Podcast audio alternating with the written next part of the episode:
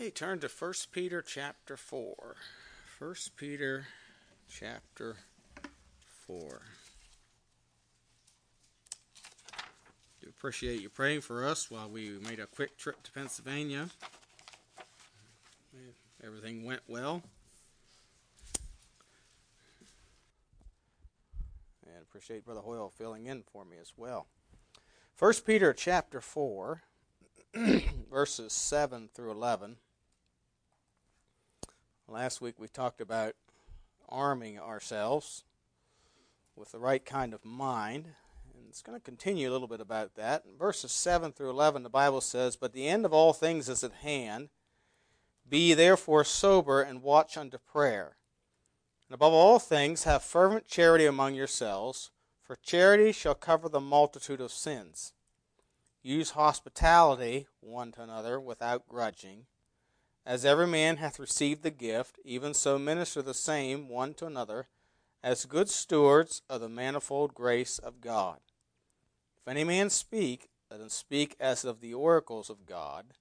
If any man minister, let him do it as of the ability which God giveth, that God in all things may be glorified through Jesus Christ, to whom be praise and dominion forever and ever. Amen title of this message tonight simply Living in Light of Eternity. Living in Light of Eternity. Let's pray. Heavenly Father, we do thank you again for the privilege and opportunity we have to open your precious word. I pray that you would speak to our hearts and encourage us and challenge us and bring conviction where conviction is needed of the need to glorify you in all things. We're careful to praise you. We pray in Jesus' name. Amen. When Peter here, of course, says the end of the end of all things is at hand, the phrase is at hand means to draw or come near to or to approach. You know, all the New Testament writers, most of them, wrote speaking as if the last days were near course, it's been almost 2,000 years, or been over 2,000 years for some of them. Um, but we, un- we understand when they meet when, when we talk about the second coming of the of the Lord, we say His coming is imminent. That means it could be at any time, but it may be somewhere in the future. But it could happen at any time. We don't know. You know, no man knows the day nor the hour the Son of Man cometh, Jesus said. And so we're not to spend a lot of time speculating as to when that's going to happen. Uh, that's just a recipe for disaster or making yourself look stupid, like some guys have. You know, Harold Camping, I don't know how many different dates he had picked throughout his ministry when the Lord was going to come, and he never did. So, but anyway, uh, but the Lord is at hand, and and, and as as we think of that, the, the end of all things is at hand, or the Lord is at hand, there's another application here we can make here is that is that is this the Lord is always at hand. He's always aware. He's always near. When when uh, Paul was speaking to the uh, Athenians, again he said, He's not very far from any one of us in Acts chapter 17. So he's always near. And we need to keep that in mind as we live our pilgrimage here on earth. And that one day we are, he is coming and we will have to give an account. Verse 5 says, Who shall give who shall give account to him that is ready to judge the quick and the dead? For for this cause was the gospel preached also to them that are dead, that they might be judged according to men in the flesh, but live according to the Spirit of God.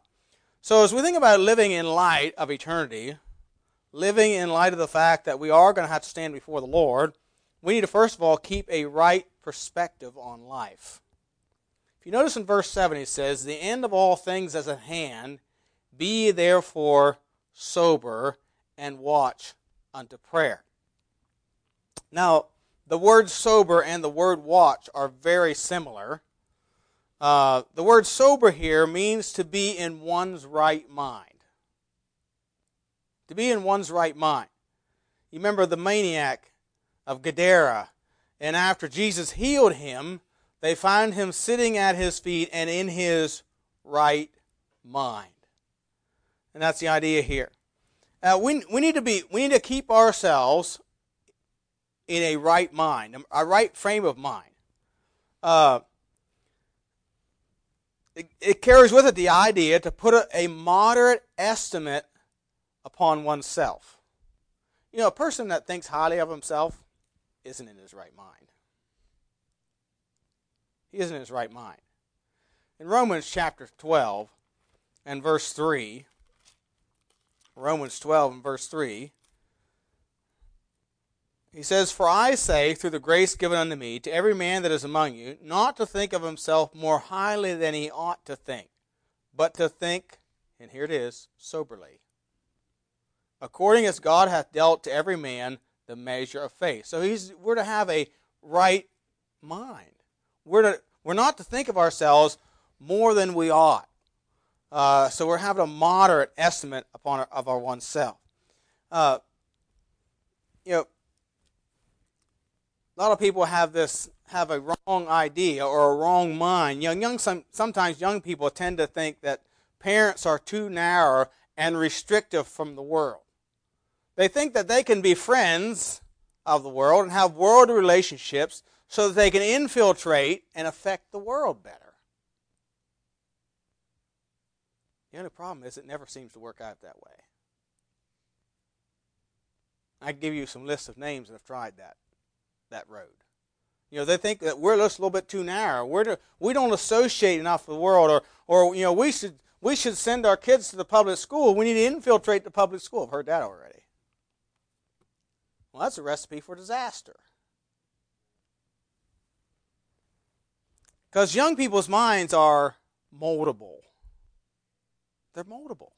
They're still learning what life is all about. And to put them into that, and even adults, see, adults take that road and end up, you know, their lives a disaster. It, it's a worldly philosophy of life. You know, Proverbs 14 14 says this The backslider in heart shall be filled with his own ways. His own ways. And a good man shall be satisfied from himself.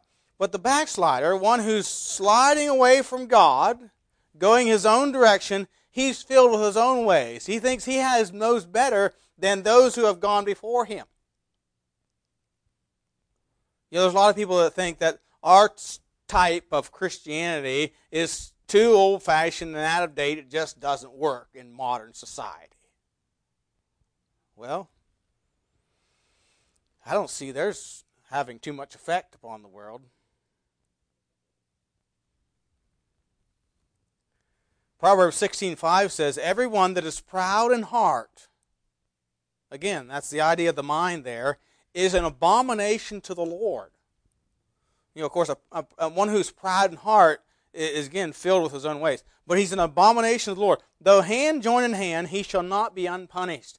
You know, pride is to rebel against God's ways and God's commands. It's to it's to is to proceed in our own ideas and our own understanding. And God hates it. So, so we need to keep a right perspective on life, first of all, by being sober to being one right, one's right mind. Um, not think of too highly of yourself. Secondly, he, we are to watch. We're to watch. The word watch here in Peter, 1 Peter 4, means to be calm and collected in spirit. This is a word we often think of as sober, but it's, but it's word, the word translated the word watch. Calm and collected of spirit, to be temperate, to be dispassionate, circumspect. Now, the word dispassionate means to be unaffected by passion. Excuse me. Unaffected by passion, personal feeling, or bias. So, we're to, we're to be we're to watch we're not to be affected by our passions by our feelings or biases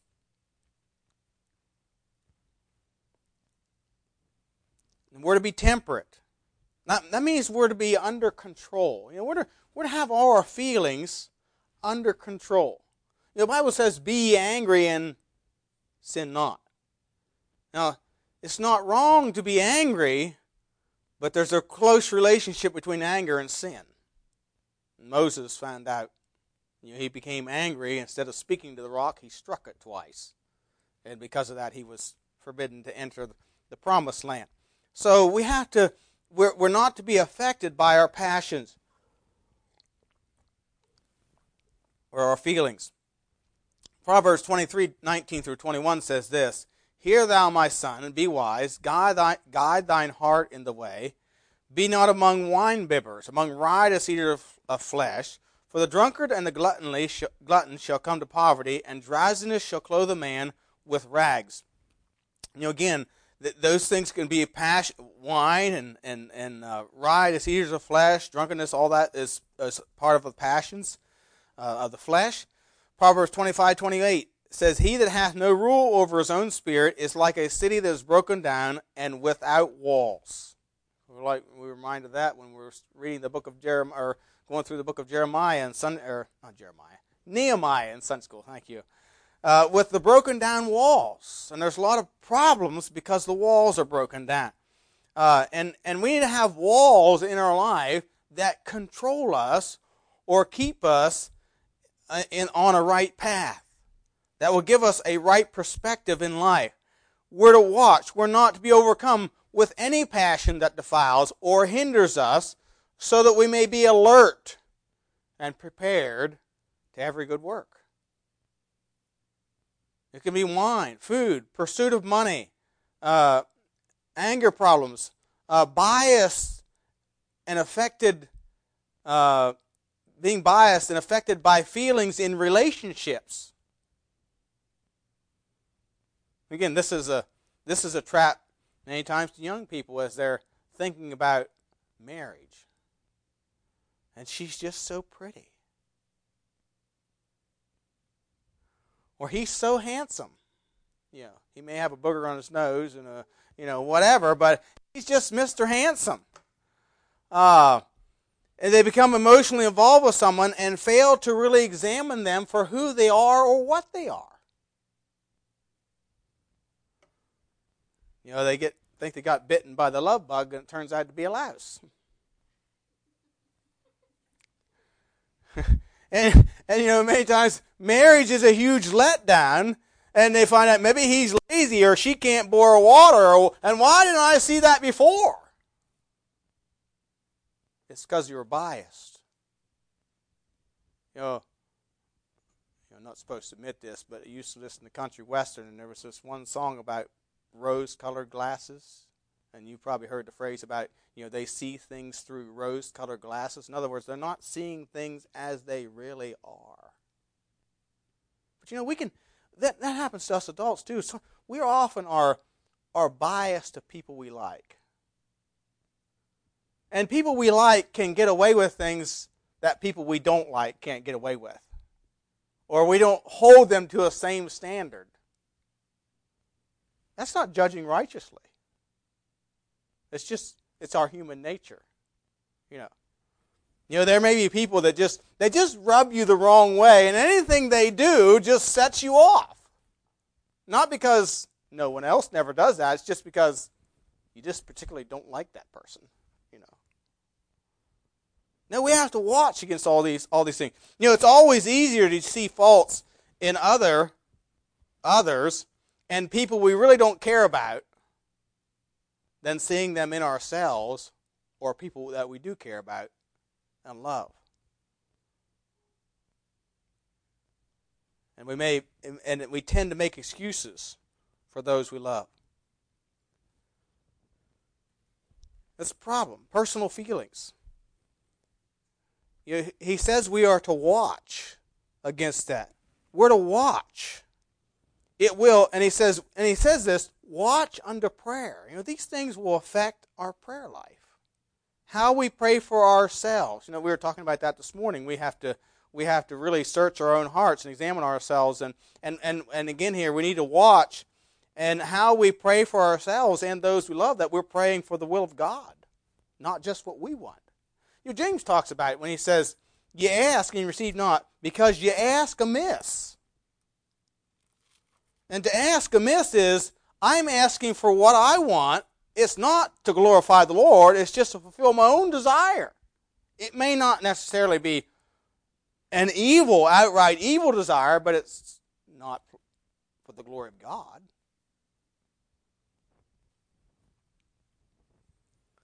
So, as we think about living in light of eternity, we need to keep a right perspective on life. We need to be sober and watch under prayer.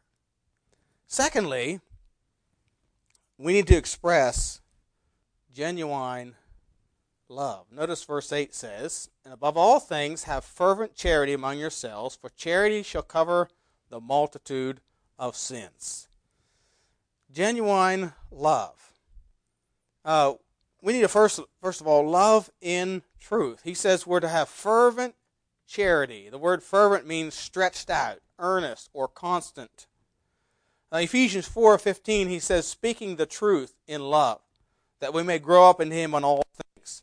Hebrews 12 tells us that whom the Lord loveth he chasteneth and scourgeth every son whom he receiveth. Uh, you know sometimes sometimes uh, you know love is getting corrected. It isn't always pleasant. I, I used to always I had this saying that I used to say all my, all the time. My if if we were having a little domestic dispute or something, and you know, and I'd say, well, love must be tough. yeah. Well, it is. Sometimes love has to be tough. Um, I I wasn't always the most compassionate person at straightening things out. You know, uh, we Bylers just say it the way it is, and you have to get over it or get on it or whatever that is uh, you know, we, we didn't have the, always the uh, most tactful approach always, but uh, but he but we are to speak the truth. Look at look at uh, well, this is familiar passage, but 1 Timothy three sixteen and seventeen. 1 Timothy three sixteen and seventeen. As all Scripture is given, I'm sorry, 2 Timothy 3 16 and 17. All scripture is given by inspiration of God and is profitable. Now, notice this for doctrine, that's teaching. Now, that's okay. But it says for reproof. How many of you like to get reproved? But it's given us, it's profitable for reproof and for correction and for instruction in righteousness, that the man of God may be perfect, truly furnished unto all good works. See, if we're to, we need to love in truth, and sometimes that means reproof and it means correction. So that we may be perfect, mature, complete, whole, truly furnished unto all good works. You know, I think that when Nathan came to David why did he come to David? I believe it was because he loved David. And he and he and he and he said, "Thou art the man." You know, he gave him a parable, a story about how a, a, um, a, a poor man had this one little lamb that grew up in his lap, and so on and so forth, like a child to him. And then he said, this rich man uh, had some wait, travelers come, and he took the poor man's lamb and offered it and David was furious. And he said, He'll return fourfold for this. And Nathan said, You're the rich man. You took, God gave you a kingdom and wives, and you took your neighbor's wife and then slew him. Um, you're the man.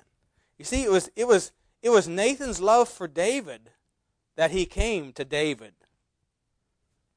It was uh, love for God's people that Jeremiah said to them, build, you know, you in Babylon, build houses.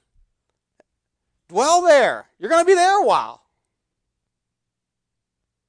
You know, he told them that, he told Zedekiah, I was just reading the other day, he told Zedekiah, surrender to the king of Babylon. Zedekiah was scared. He was afraid what the princes might do to him if he surrendered. And he said, Fear not, but surrender, that it may be well with you. Well, it was, didn't turn out too well because he didn't obey. No. It was, it was, it was the love of Paul had for the church at Corinth and the immoral man. Now think about this. And the immoral, the man that was being immoral that Paul wrote in 1 Corinthians chapter 5. 1 Corinthians 5 and verse 5.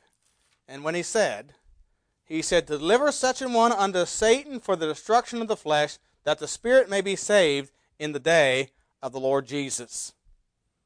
See, it was his concern and love for the church at Corinth and for this man that he get right with the Lord. So, we are to love in truth. Love and truth. Uh, the Bible says in the Old Testament, mercy and truth hath kissed each other. So we're to have love and truth. We're also, we notice here, that love does not impute sin. 1 Peter chapter 4 and verse 8 again, it says, Above all things, have fervent charity among yourselves, for charity shall cover the multitude of sins. Now, the word cover uh, it means it pardons or does not regard or impute, but to pardon.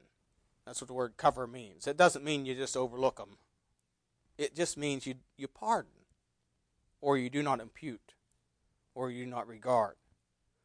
James 5.20, James 5.20, again, says, Let him know that he which converteth the sinner from the error of his way shall save a soul from death and shall hide a multitude of sins.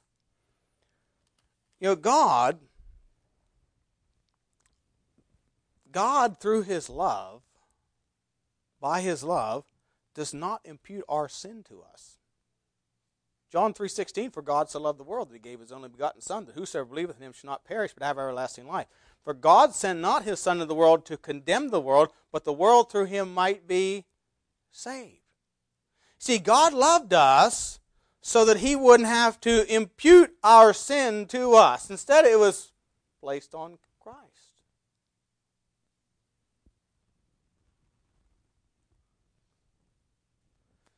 You know, think about the same love that directed Paul to write 1 Corinthians chapter 5 and verse 5, where he says, You deliver such a one unto Satan. Then he turns later writes 2 Corinthians chapter 2. Look at this, please. 2 Corinthians chapter 2 and verses uh, 6 to 8. 2 Corinthians 2, verses 6 to 8. He says, Sufficient to, the, to, to such a man is this punishment, which was inflicted of many, so that contrariwise you ought rather to forgive him and comfort him, lest perhaps such a one should ha- be swallowed up with overmuch sorrow. Wherefore I beseech you that you confirm your love toward him. So that you know, Paul wrote first. He said, "You're to you're to you're to deliver this one unto Satan. You're, in other words, they were to vote him out of the church, have no fellowship with him, that he may be ashamed." Second Corinthians or Second Thessalonians tells us that that he may be ashamed. And then, but as a result of that, many did. They put him out of the church, and many did. He repented of his sin, and now Paul says, "You're to forgive him." You're to forgive them. Confirm your love toward Him. This is what church discipline is all about. You see, the purpose of church discipline is not to kick people out of church. You know, sad to say, because of so many churches here, and even we are in Pennsylvania, there's, there's quite a few churches in the area where, you know, instead of many, many times when a person had problems in one church and they got disciplined, they just go to another church. I've only ever seen one time in my life where a person actually confessed and got right, and that was when we were in Maine. There really isn't another place to go unless you want to drive 50 miles. The lady came forward in the church. I talked to her about it before, and she confessed her sin. See, she was immoral, and the church forgave her.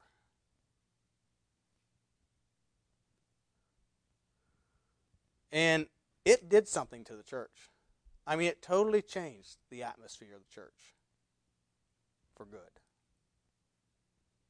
Um, there was like a there was like a weight lifted. You know, it was like it was like trying to preach to a wall. You, felt like there was something there that you could not get through. There was not liberty in the church. And after that, there was liberty. You see, that's what love does. Proverbs 10:12 says, "Hatred stirreth up strifes, but love covereth, and that's the same idea here, or pardons, or does not regard, or, or does not impute them. Love covereth all sins. It was the love of God, the love of God that covers our sins, of course, through the blood of our Lord Jesus Christ. And we're to have that fervent charity. You know, sometimes, and, and I think sometimes the criticism has been has been just.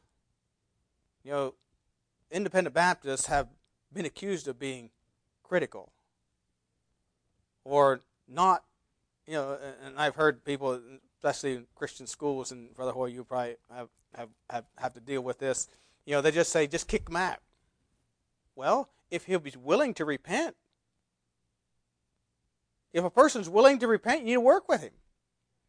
It all depends on the attitude, the attitude of the person, the individual. We, we ought to be desirous to help people, not just run them off. You know, one preacher said one time, he said, when I was young, I used to say, well, the door swings both ways. He said, then I realized that was a dumb thing to say. Because he said, when they go out the door, I can't help them. Yeah, again, not to where to condone sin in the church or anything like that, but our and we are to endeavor by the love of God to help them. So we need to express genuine love and concern. And that's what Jesus did. He had compassion for sinners and sought to help them.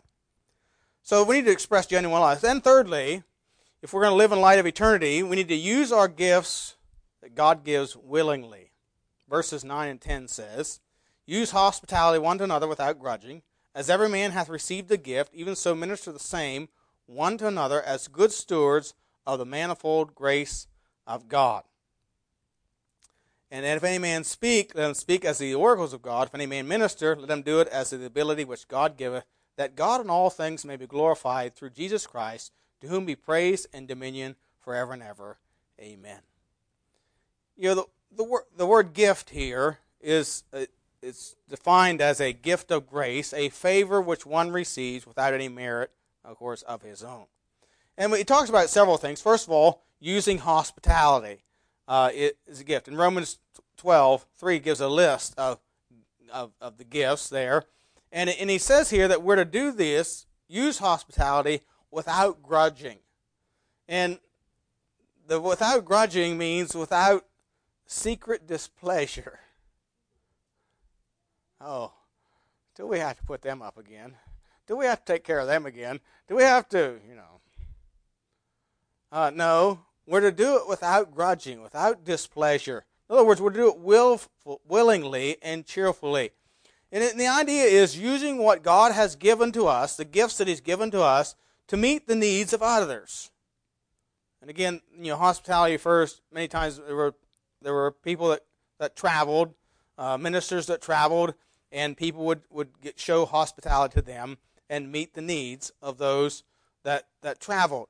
Uh, he says here in verse verse uh, 10 every man as that hath received the gift even so minister the same one to another.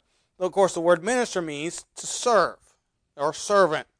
And the idea is serving the needs of others as stewards of the manifold grace of god. You know god has abundantly blessed us. The word manifold means many and varied. As god has blessed us we're to use what we have to minister the needs of others. Look at 1 Timothy chapter 6, verse 17 through 19. 1 Timothy 6, 17 through 19. It says, Notwithstanding, the Lord stood with me. I'm sorry, I'm in 2 Timothy. 1 Timothy 6, uh, verse 17. Charge them that are rich in this world, that they be not high minded, nor trust in uncertain riches but in the living God who giveth us, notice this, it's God who giveth us richly all things to enjoy. Nothing wrong with having riches. We Americans have riches. That they do good, that they be rich in good works, ready to distribute, willing to communicate, laying up in store for themselves a good foundation against the time to come, that they may lay hold on eternal life. So, again, this is the idea of hospitality here, using the things that we have to minister to the needs of others as stewards. And again, a steward is a manager. The things that God has given us, He's given us to manage for Him. It's not ours, it's His. We're just stewards of it. We're just stewards of it. And we're to use those things for the glory of God without grudging. Uh, he says we're also to speak. And if one has the gift of speaking, verse, verse 11, if any speak, let them speak as the oracles of God. And of course, the oracles of God refers to the Word of God. So, so uh, if we speak, we're speak to speak according to the Word. Uh, Ephesians 4.29 says, Let no corrupt communication proceed out of thy mouth, but that which is good to the use of edifying. And the word edifying means to build up, the idea of instruction, to build up, that they may edify. Um, let no corrupt communication proceed out of thy mouth. Now I can't finish it. I interrupted myself, and now I can't finish it. It's almost like having an interpreter. Um, let no corrupt conversation proceed out of your mouth, but that which is good to the use of edifying, that it may minister grace unto the hearers.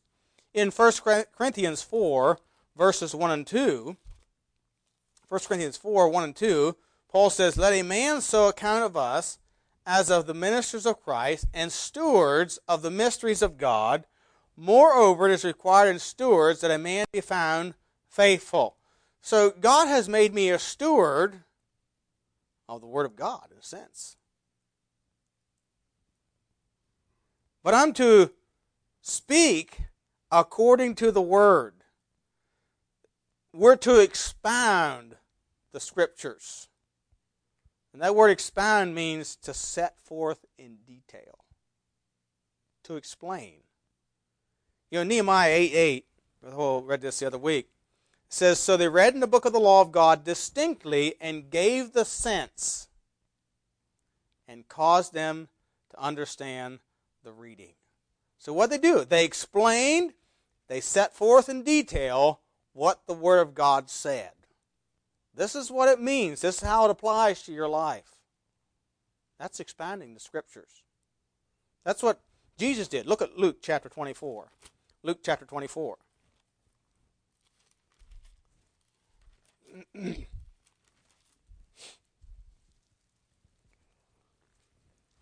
Luke 24, verse 27.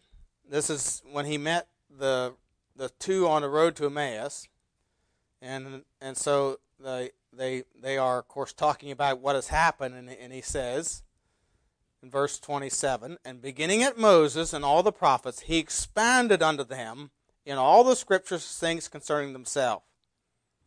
So, and, and they drew nigh unto the village whither they went, and he made as though he would have gone farther, but they constrained him, saying, Abide with us, for it is toward evening, and the day is far spent. And he went in to tarry with them, and it came to pass, as he sat at meat with them, he took bread, and blessed it, and brake, and gave to them, and their eyes were open, and they knew him, and he vanished out of their sight. And they said one to another, Did not our heart burn within us while he talked with us by the way, and while he opened to us the scriptures. So he expanded or he opened. In other words, he, he set forth in detail the scriptures concerning his death, burial, and resurrection. What it meant. He caused them to understand it. Of course, this is what Paul did in Acts 17 2. And Paul, as his manner was, went into them and three days reasoned with them out of the scriptures. In Acts 17 11, he says, These were more noble than those in Thessalonica, in that they received the word with all readiness of mind, and searched the scriptures daily whether those things were so. Then in Acts 18:28 says that this was Apollos, for he mightily convinced the Jews and that publicly showing by the scriptures. Same idea here, showing by the scriptures that Jesus was Christ. See, if we're going to speak, we need to speak according to the Word of God.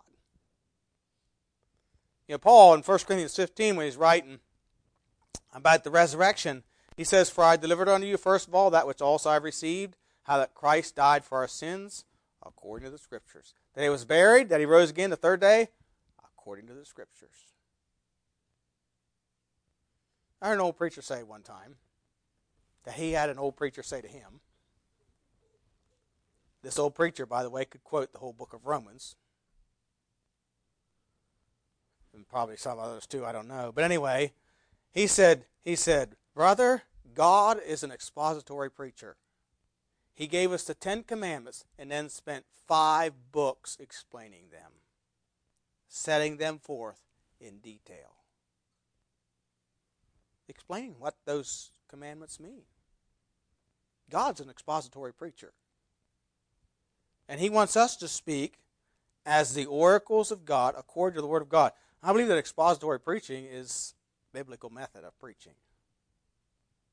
That's why we do it. Give most of our preaching to that. So we're to speak, we're to use our gifts of hospitality, we're to speak according to, and we're to minister. Uh, notice in verse verse uh, uh, 11, tw- uh, 10, 11 again, it says that every man has received a gift, even so minister the same one to another as good stewards of the manifold grace of God. If any man speak, let him speak as of the oracles of God. If any man minister, let him do it as of the ability which God giveth, that God in all things may be glorified through Jesus Christ, to whom be praise and dominion forever and ever. So we're to minister. Uh, if any man minister, the word minister here means to be a servant, or attendant, um, domestic, to serve, to wait upon. It's really the word deacon, where we get our word deacon. And that's what a deacon is. He's a servant. In Acts 6 2, they, they were chosen to serve tables. To meet the physical needs, you know, the, the, the, the situation there in the book of Acts was the there was widows that were being neglected, and and rather than the, the disciples said, you know, we don't want to leave the word of God in prayer and serve tables.